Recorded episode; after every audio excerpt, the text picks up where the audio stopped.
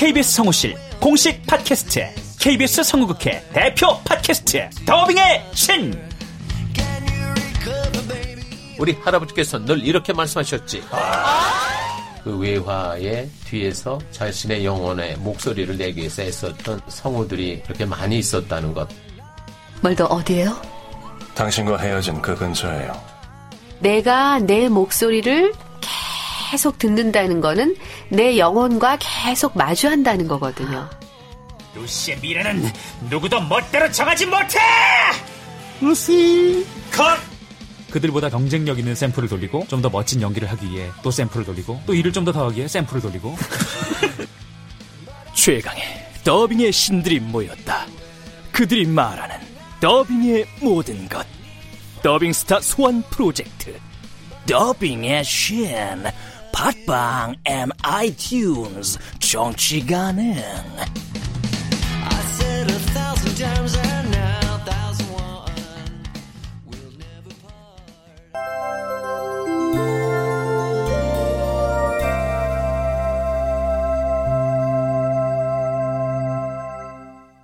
라디오 극장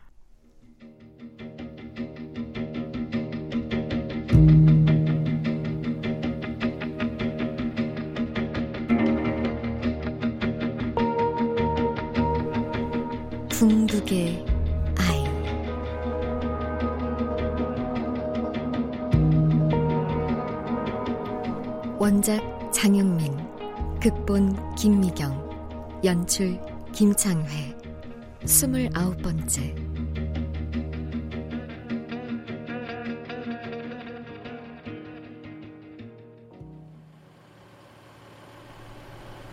뭐 하는 건물이죠?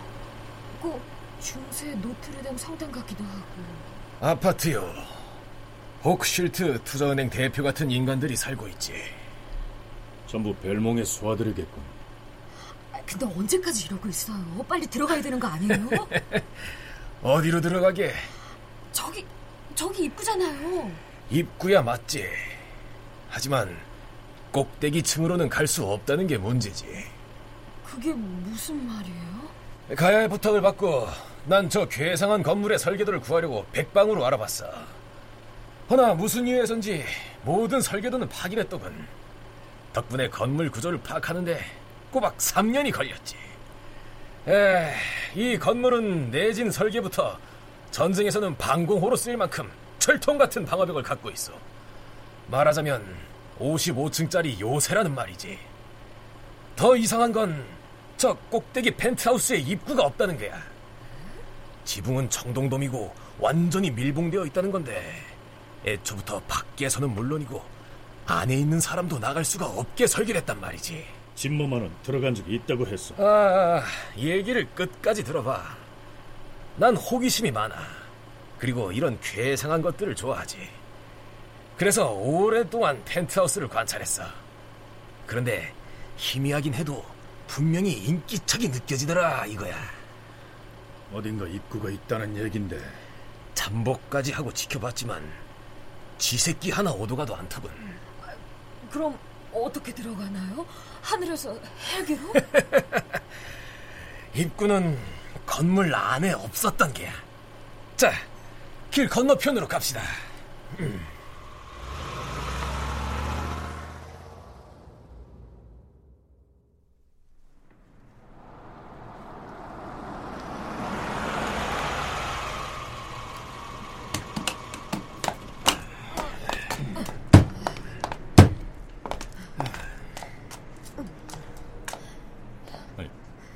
이발소? 오래전에 불이 꺼졌어. 간판만 그렇지. 그런데 왜? 입구는 바로 여기야. 아, 여긴 다 허물어져가는 건물이지 않소? 잠시 후면 저 7층 건물 앞에 신문 배달원이 아침 신문을 놓고 갈 거야. 그럼 신문을 가지러 한 노인이 나타난다고. 그때 그 노인을 따라가.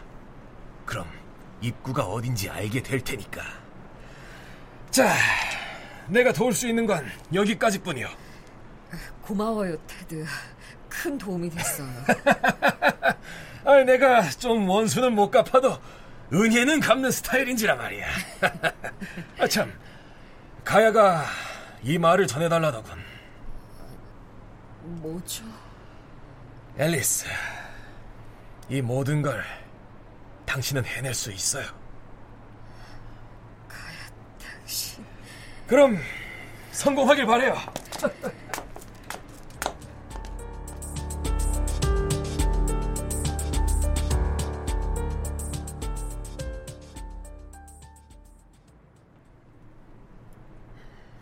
새벽 5시군.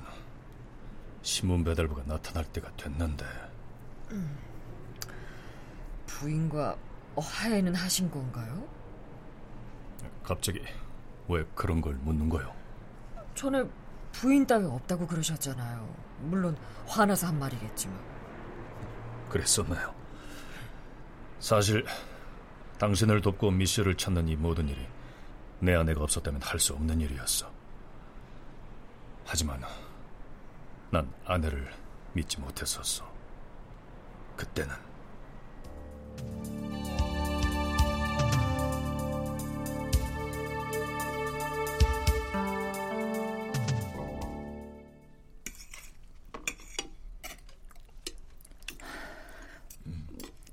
그만 먹을래. 속이 안 좋네. 피곤해서 그래? 아, 요즘 무슨 취재를 하길래 잠도 못 자고 너무 과로하는 거 아니야? 아, 저 디저트 만들어줄까? 입맛 도는 걸로? 사이먼, 우리 이제부터 시간을 창조해 가자. 무슨 말이야? 뜬금없이. 각자 살아가던 시간을 하나로 합하는 거지. 그럼 우린 따로따로의 시간을 합한 것보다 훨씬 더 많은 시간을 함께 나누게 되는 거야. 글쎄, 그게 무슨 수수께끼 같은 소리야. 설사 당신에게 숨기는 게 있다고 해도 그땐 말 못할 이유가 있을 거라고 생각하고 이해하고 그리고 믿어줘야 해. 지금 무슨 말이 하고 싶은 거니, 모니카? 혹시 내게 어떤 일이 생기더라도 나머지 시간을 다 갖고 있는 당신이 그걸 완성시켜 주는 거야. 그럼 당신이 나의 잃어버린 시간을 채워주게 되는 거지. 당신은 그걸 해줄 수 있어. 기억해야 해. 그때는 아내가 내게 변명을 하고 있다고 생각했어. 어리석게도. 사이먼, 저기 봐요. 저 앨리스, 잠깐 몸을 숨깁시다. 저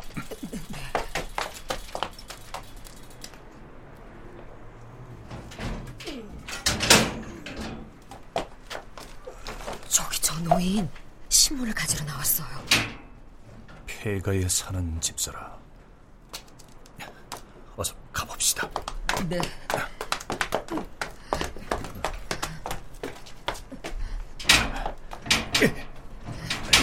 이런 제길 단단히 잠겨 있구나. 이 창문은 철창으로 가로막혀 있고 어떡하죠? 가만히 있어. 아, 저 배수관을 타고 2층으로 올라가서 문을 열면 될 것 같아요. 자, 여기서 잠깐 기다려요.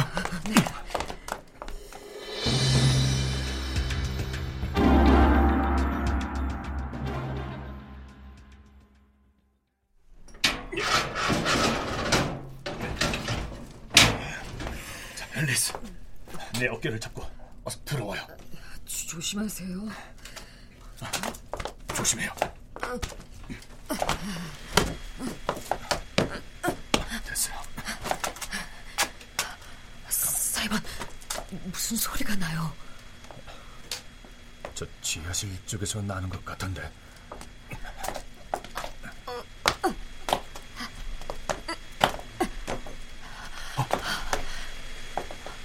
저 사람 아까 그 집사예요.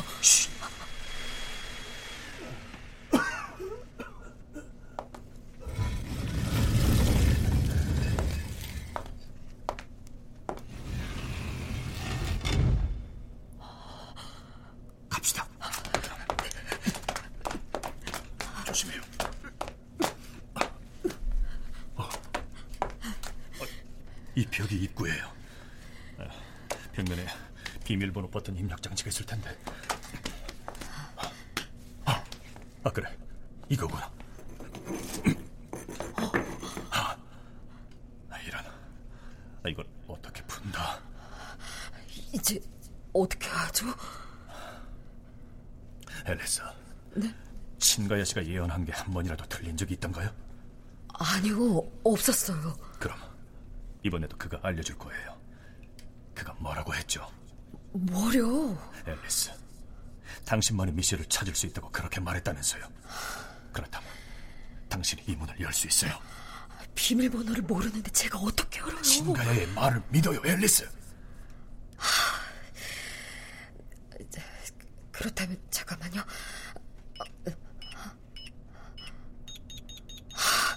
틀렸어요. 직관대로일 리가 없잖아요. 가야는 번호 같은 걸 얘기한 적이 없다고요. 다시 생각해봐요. 당신은 분명 알고 있어요. 잠깐만요. 전에 둘이 결혼식이 끝나고 했던 말. 아, 참. 우린 부부인데 난 가야 씨 생일도 모르네. 언제예요? 조만간 생길 우리 딸 생일하고 똑같아요. 아, 뭐야, 가야 씨. 짓궂기는. 우리 방금 결혼했다고요. 참, 딸이라니. 5월 14일 미셸의 생일이에요. 5월 14일. 그렇다면 0 5 1 4 됐어요. 들어와 봐요. 네.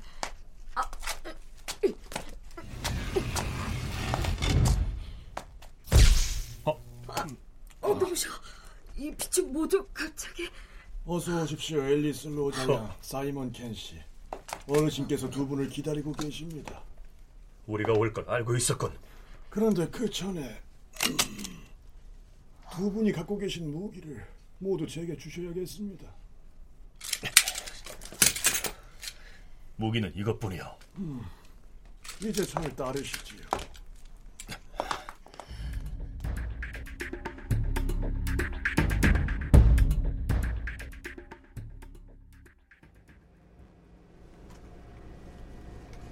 내 딸은 무사하겠지?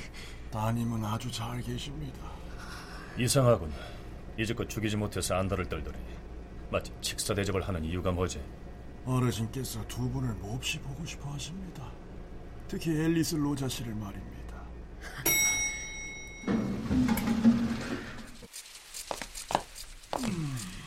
조심해요. 네. 아, 아, 여기는 아, 이건 거대한 인공 농장이에요. 모두 인공 조명, 인공 양분으로 키우고 있지요. 자, 이쪽으로. 에르사유 궁전 저리 가라구나. 다시죠.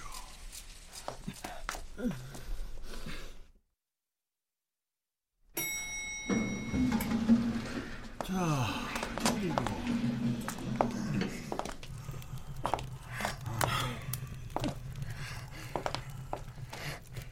뭐 필요하신 건 없으신지요? 음료나 간단한 요리 그런 거 필요 없으니까 내 딸이나 어서 데려오라고요.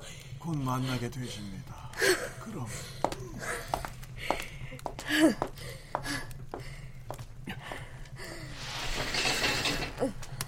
뭐야? 이건 무늬만 창문이잖아. 케이가의 집사. 밖을 볼 수 없는 창문. 재밌는 곳이군. 모든 건 보기 나름이지. 사이먼, 저기. 어떤 놈은 10달러를 쥐고도 배가 부른데 어떤 놈은 10억 달러를 갖고도 배가 고프지. 왜 그럴까? 당신이 오기스트 벨몽? 실망한 모양이로구나. 세상을 지배한다는 거물이 이런 모양이라서. 어, 자네가 가야의 마음을 사로잡은 여인이로구나. 내 딸은 어딨어? 미셸을 내놔. 가만두지 않을 거야. 앨리스! 괜찮아요? 어르신에게 함부로 접근하시면 곤란합니다. 전기 충격기로 잠깐 의식을 잃었을 뿐입니다. 가야가 선택한 여자가 누군지 내가 보고 싶었어. 일곱 번째 궁극의 아이를 낳은 에미를 보고 싶었지. 가야의 어미를 보는 순간 내 가슴이 뭉클해졌어. 피에는 유전자만 들어있는 게 아니라는 거를 내가 실감했거든. 그런 인간이 왜 가야 어머니를 죽게 내버려 둔 거지? 가야는 너희들을 위해서 죽도록 일했어. 하, 미래를 본다고 해서 예지력이 있다고 생각해서는 곤란하지. 어떤 부분은 앞모습만 보이고, 어떤 부분은 뒷모습만 보여주고는 달아나기도 하지. 클라이맥스가 보였다고 섣불리 결말을 예상해서는 안 되는 법이야. 가야에게는 그게 부족했어. 음. 가야 어머니가 죽을 운명에서 그냥 뒀다는 얘긴가? 불행히도 정해진 운명이란 존재한다. 제 아무리 뽑아버리려고 해도 뽑을 수 없는 질긴 뿌리 같은 거지. 그럼 내 아내 모니카는 네 놈들이 그녀도 죽인 거잖아. 한 사람을 구하려고 역사를 바꿀 수야 없지 않은가. 자네 역시, 자네 아내 역시 역사의 뿌리가 아니었어. 한 가지일 뿐이야. 아니 아니 아니 바람에 흔들리는 이파리였을까. 이런 개자식! 고정하시지요. 우리는 운명을 미리 알고 이익이 생기는 곳에 투자하는 것 뿐이야. 그게 우리가 미래를 대하는 룰이야. 앨리스! 괜찮소?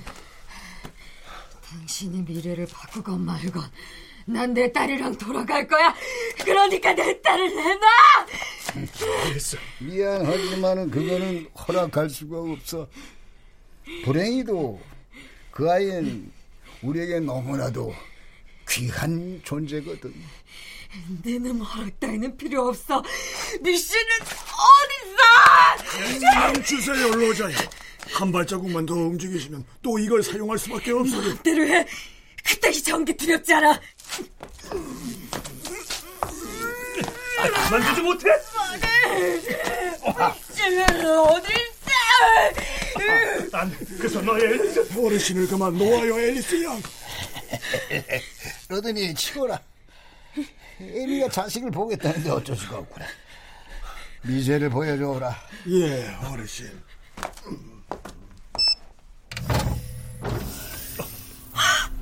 하나님 앞서서 저희가 미씨!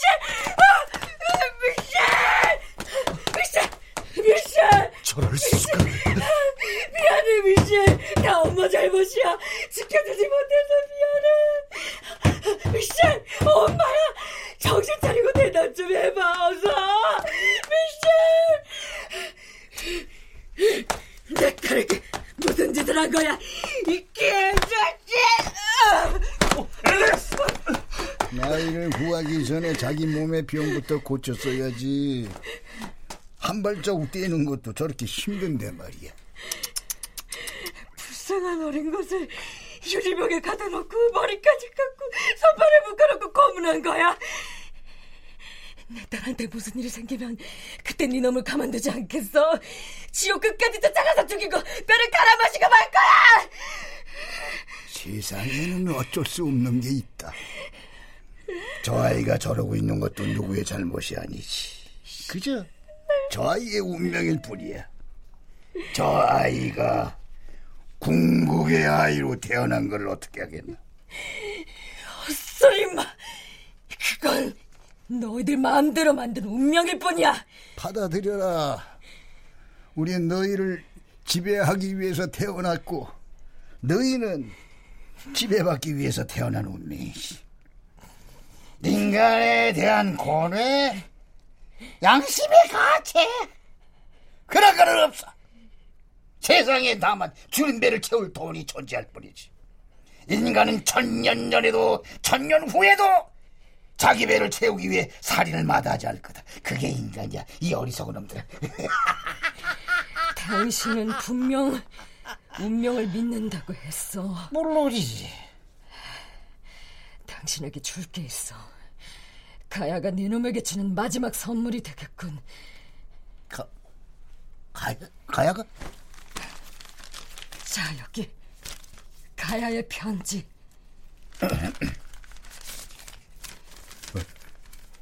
어, 이, 이, 이, 이건 너는 내가 죽이지 않는다. 네가 하찮게 여겼던 것 때문에 죽게 될 것이다.